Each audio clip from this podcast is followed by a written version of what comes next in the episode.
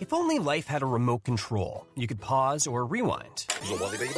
Well, life doesn't always give you time to change the outcome, but prediabetes does. Take the one minute risk test today at doihaveprediabetes.org. Brought to you by the Ad Council and its prediabetes awareness partners. This is MoneyBeat from the Wall Street Journal. Now, from our studios in New York, here are Paul Vigna and Stephen Grocer. Welcome to Money Beat. I am Paul Vigna. I'm Steve Grocer. And you know, Stephen, when when people talk about the markets these days and trading strategies and, and all these things, how to make money in the all of it's usually about essentially Passive, computers. Well, yeah, yeah. Basically, it's like what's the best computer program for making money? That's how it seems like most of, of investing is sort of is is presented to people these days. Yes, the, the you know it, you, you're hearing less and less of the big traders who make big bets and Right. You know, But they do still exist. Yes. They do still exist in the markets out there. And as part of our weekend profile series, we talked to one of them. We have him on the phone. We're going to introduce him in a second. But first, I want to introduce you to the writer who penned this piece, Tim Puko, reporter here at the Wall Street Journal. Uh, Tim, what uh, what attracted you to Bill Perkins?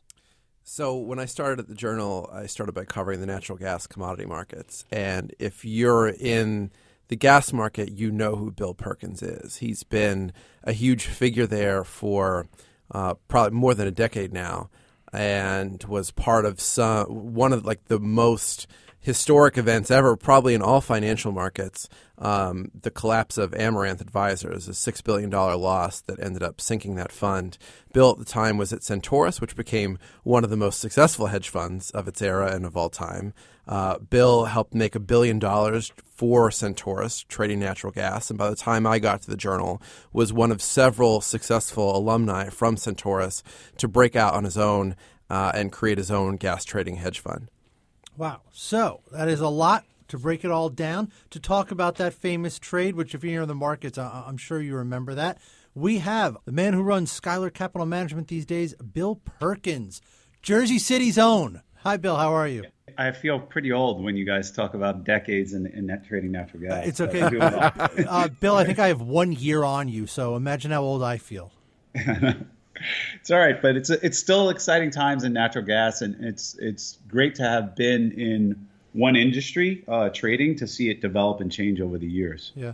You know, the, so so as Tim kind of alluded to, the, the thing about you is, is this idea that you are not one of these computer driven quant guys, that you are a guy who actually kind of tries to use his own brain to pick winners and losers and then make those bets. Why? Why why do you still why is that still your style in 2017? Yeah, I, I guess you know part of it applies to our market. We're- a, a niche market, and such that um, there are physical constraints in terms of the amount of gas that can be stored, the amount of gas that's available to be withdrawn, and um, the the competition between other fuels with natural gas. That if you model the market well, we believe that you can solve for a price that the market needs to clear as opposed to needing to follow sentiment. And we're just kind of old school um, economics guys and believing that, you know, a willing buyer and a willing seller have to meet at a at a price at delivering the commodities market and that supply and demand will dictate that rather than flows and robots and machines. One of the questions is, I mean, obviously your fund because of you know the style sees a little, uh, you know, the returns see a lot of volatility. Do you see resistance from investors, or does it make that harder to attract investors in this day and age? Well, you know, in within the energy sphere, natural gas is, is one of the more volatile uh, commodities, if not, Right. you know, the most volatile. I guess you can say the electricity markets are more volatile, but um, so and we're also like kind of lumped in in the in the general market. It's kind of like energy. Everybody thinks oil, and when people like uh, you know the oil guys aren't making money and the quant guys, they kind of just pull their total energy allocation out, and then uh, natural gas is is not part of that. So we're we're little understood globally, the, the domestic natural gas market, and we, we get a lot of bad rap from crude oil, where there may be less edge, whereas there's edge in natural gas, and so you know people tend to shy away, thinking maybe it's just too volatile and there's no edge there. So, Bill, it, in 2015, your fund gained 230% in one year. Why isn't it enough for you to go to investors and just put those numbers down on the table and say, hey, don't you want to make some money? It, it, it, you think it would be, but they actually get scared of that because they, they've seen some of the drawdowns and they're like, well, if you can make 230, you can lose 100 or, or you know, you can lose X, which is outside their tolerance range. We incorrectly assumed starting the fund because we targeted a higher volatility that there would be this allocation for uh, uh, a pension fund and investors uh, or family offices where they would want this higher volatility. So they wouldn't allocate as many dollars to us, but they would allocate some in order to capture some of that upside. Uh, and since there was edge there, and we were incorrect. They much rather have smaller returns, lower volatility. And that's kind of crazy to me because I mean, of course, I'm I'm a markets novice, do not have a business degree, but any I think anybody who knows even the smallest amount about markets, the thing that they know is diversity is, is the way. And so it's kind of it's it's strange to me um, coming of age at a time when you know in the mid 2000s when hedge funds were huge and everybody wanted to have you know the smart star trader who was going to make a ton of money for them. It's odd for me to hear now well you know that kind of scares people. Um, and they all want the same type of return profile. The diversity isn't really that important. How how surprised have you been to learn that, or or or how how much of a sea change do you see this as in in the larger world of finance? Yeah, I, am I'm, I'm talking talking a little bit out of school here, um, but what what I've seen is is that everybody has a boss, and and you know the, you know the fund of funds that invest in us they have pension fund boss and the pension fund boss have the pensioners and the state and government et cetera and they've all kind of rushed into equities and, and looked at this return. And they're kind of i would say myopic or a little short-sighted. They're all held to this like monthly number. And, and there's a lot of pressure for lower volatility consistent gains and if the stock market's not doing well, you know, they don't get in trouble, right? Because everybody's not doing well. And if it's doing well, if, the stock market's doing well and you have some allocation to a commodity fund and, and it's not doing well, you, you kind of get, I guess, uh, wrapped on the hands, right? And so I, I, feel like there's just been this en masse rush to, into equities and, and, and out and an outflow from other investments, or I, I, won't call you know alternative investments. I'm holding up quotation signs over my head as I say that, and out of commodities, right? so so we suffer with that, and, and and you know the the first thing you know people do is is you know it's like the main thing they look at is crude oil. Well, crude oil, you know, there's still there are very sophisticated investors out there, but there's still people who who think, well, if crude oil's down, then you know I, I shouldn't allocate to these hedge funds because they're not going to make money. But you know, there's people out there who are short. Who you know, I've made the majority of my returns from being short natural gas. Wow. I would say 90% of it. We are talking to Bill Perkins of Skylar Capital Management. You are listening to the Money Beat from the Wall Street Journal. If only life had a remote control, you could pause or rewind. Well, life doesn't always give you time to change the outcome, but prediabetes does. Take the one minute risk test today at doihaveprediabetes.org. Brought to you by the Ad Council and its prediabetes awareness partners. For more insights, enable the Wall Street Journal skill on any device with Amazon Alexa. Get all of our podcasts, as well as the latest news and market updates. The Wall Street Journal Listen ambitiously. Welcome back to Money Beat. Paul and Stephen here in the studio in New York City with Tim Puko, Wall Street Journal commodities reporter today, Bill Perkins of Skylar Capital Management, and Bill is the subject of our weekend profile written by Tim Puko. And uh, Tim, I believe you have a question that you yeah, wanted to well, jump in on one thing that, that we've heard Bill essentially talk a lot about, and Bill, correct me if I'm wrong. Essentially, what you're talking about is fear. People are scared to lose their jobs. People, investors are scared to underperform. You know, the next investor, and that has created a lot of hesitation. Throughout financial markets and that have that has really changed the behavior of fund managers on the whole. And one thing I've heard about you, people have, have described you as somebody who quote unquote lacks a fear gene. I've heard you described as a cowboy. I think even you yourself have talked about your propensity for dealing with risk. So, um, you know, explain to me why the volatility does not scare you and how you deal with it, like how you use it in your favor. Yeah. Um, well, one one of the advantages of you know people leaving the market and the lack of allocation is is that as a person whose job is to warehouse risk of, of different groups, whether it's producers hedging or or end users buying to hedge or just inflation hedgers or speculators, is that for every dollar unit at risk, my edge goes up. Right when back in the day, you know, back in the old days when there were like you know, the Enrons, the Sempras, the Amaranths, you know, there were ten fundamental hedge fund shops and probably like 10 merchants, you know, natural resources group, et cetera, our, our theoretical edge per, per dollar per trade was, was much lower. Right. And, and so, you know, now it's higher. The, the flip side of that is, is that liquidity and the price of being wrong is greater. But I think all in all, it, it's it's it's better for us. One of the questions, um, and we you know we were talking about this before the show. Is can you go through some of you know the kind of the big bets that were winners and some of you know your losers over the years? You know, going back to embracing risk, you know, in, in our market, we solve for what we call weather normal. And since the weather is such a big uh, uh, determining factor in, in, in supply and demand.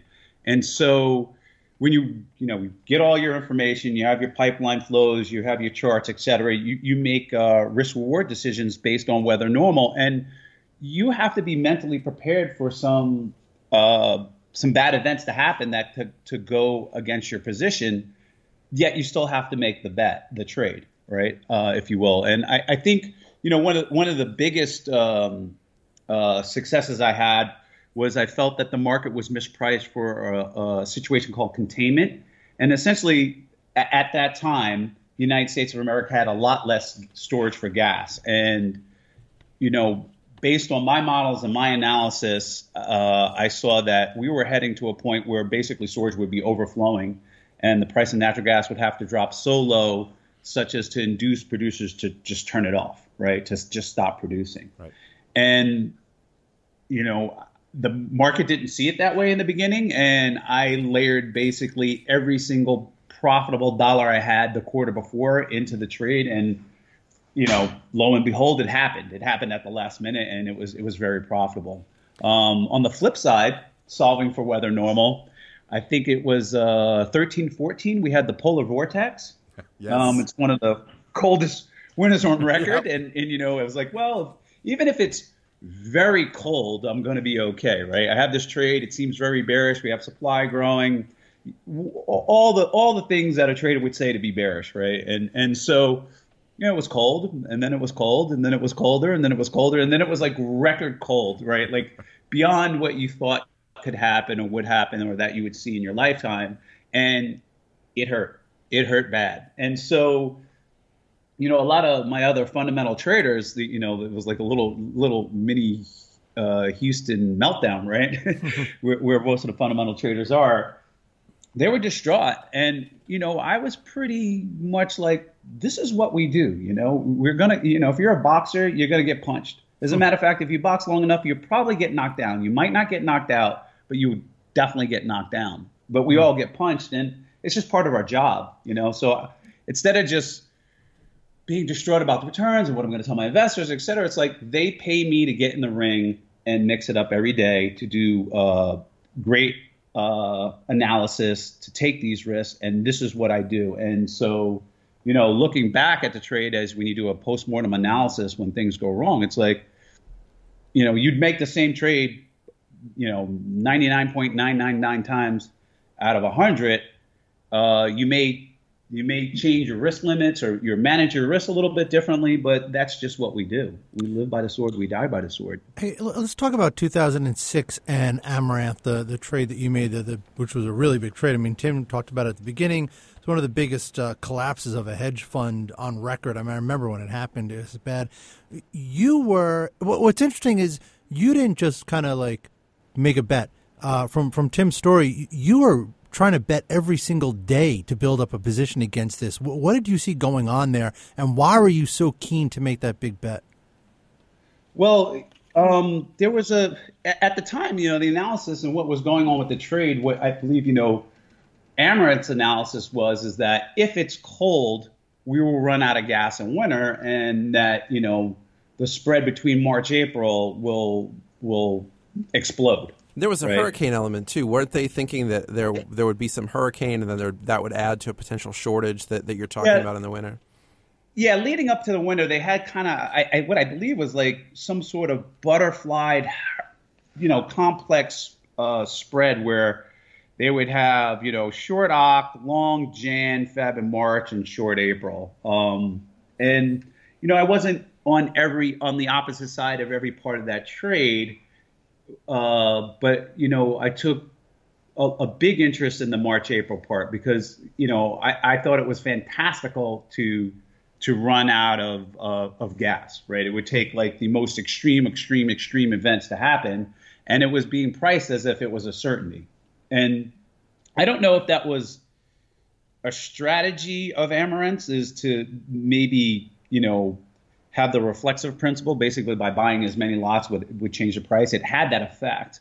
Um, but it, it was it was scary times because you know you had a, the the cost for Amaranth to enter and exit that position was extreme was outside you know it, the, the realm of of what's reasonable logical it was, it was it seemed irrational to most of the market participants and some of them although eventually right blew up before they ever got to see the chance to see it. And and you know that was another lesson for me at that time on you know liquidity and how irrational the market can be before you know it it, it gets back in the line.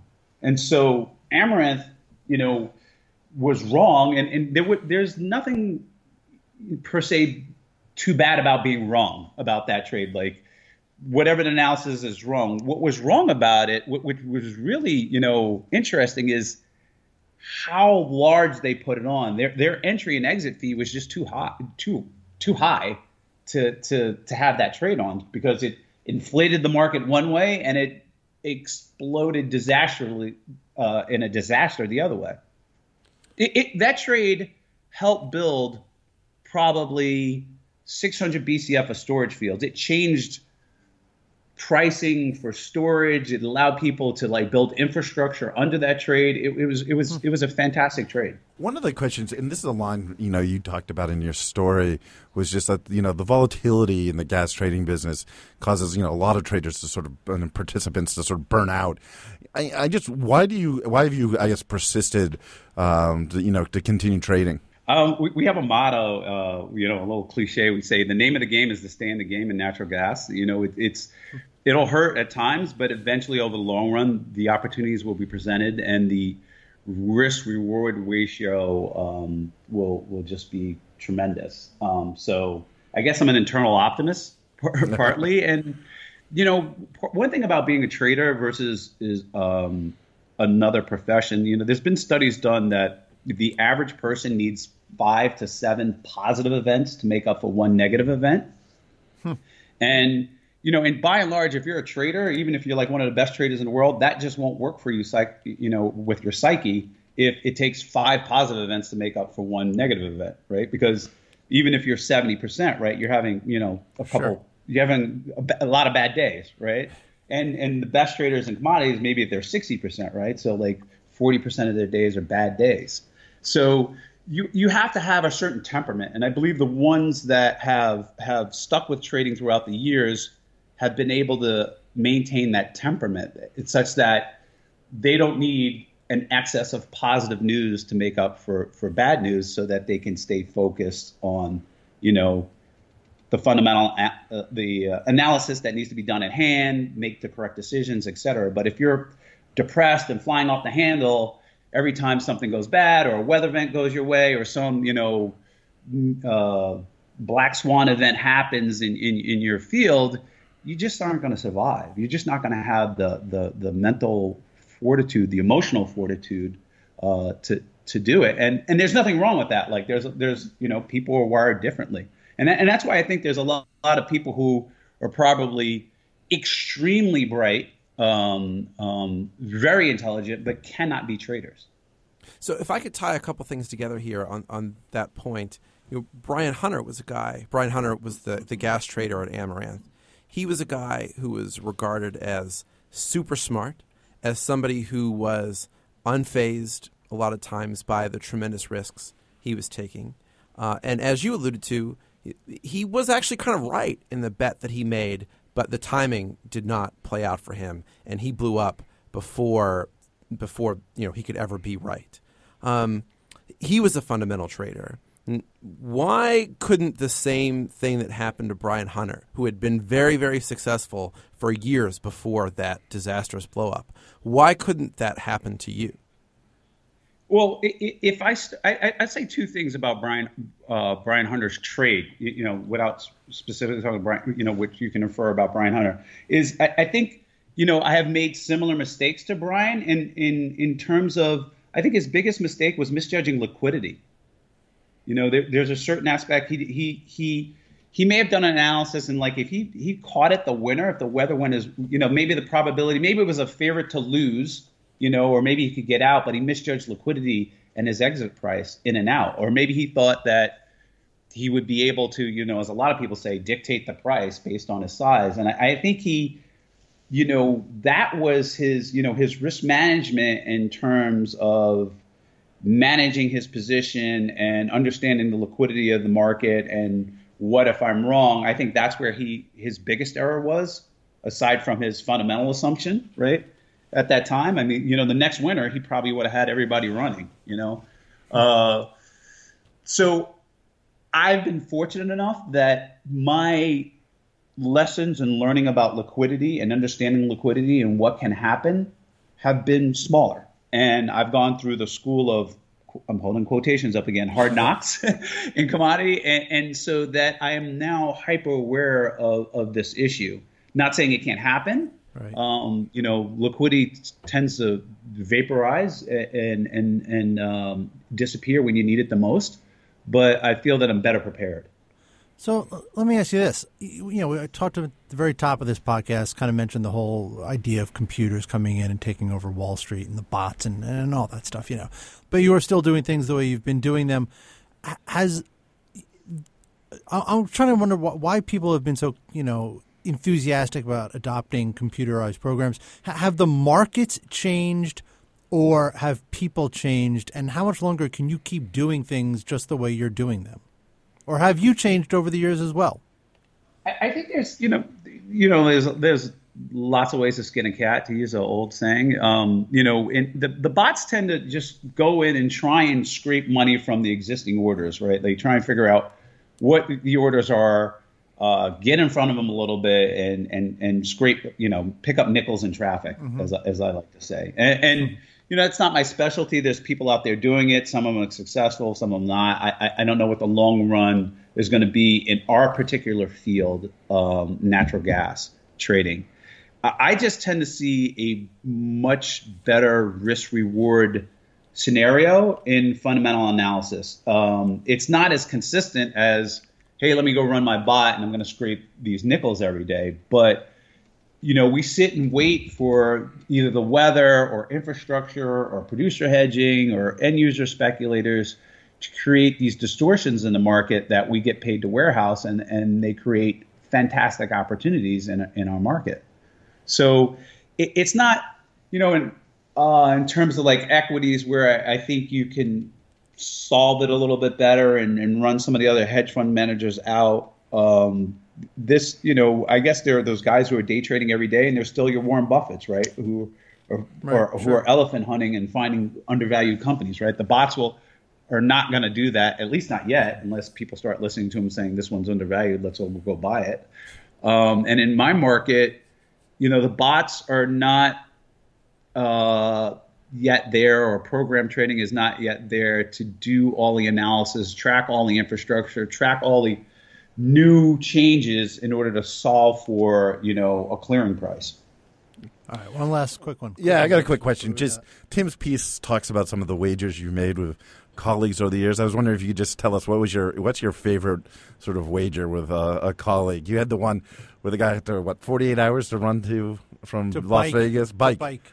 Bike. from Las Vegas yeah, to the LA. bike, the bike, yeah, that was a that was that was fun. You know, um, it- it's not my favorite one. I lost, right? Yeah, I was gonna say fun. You lost on that one.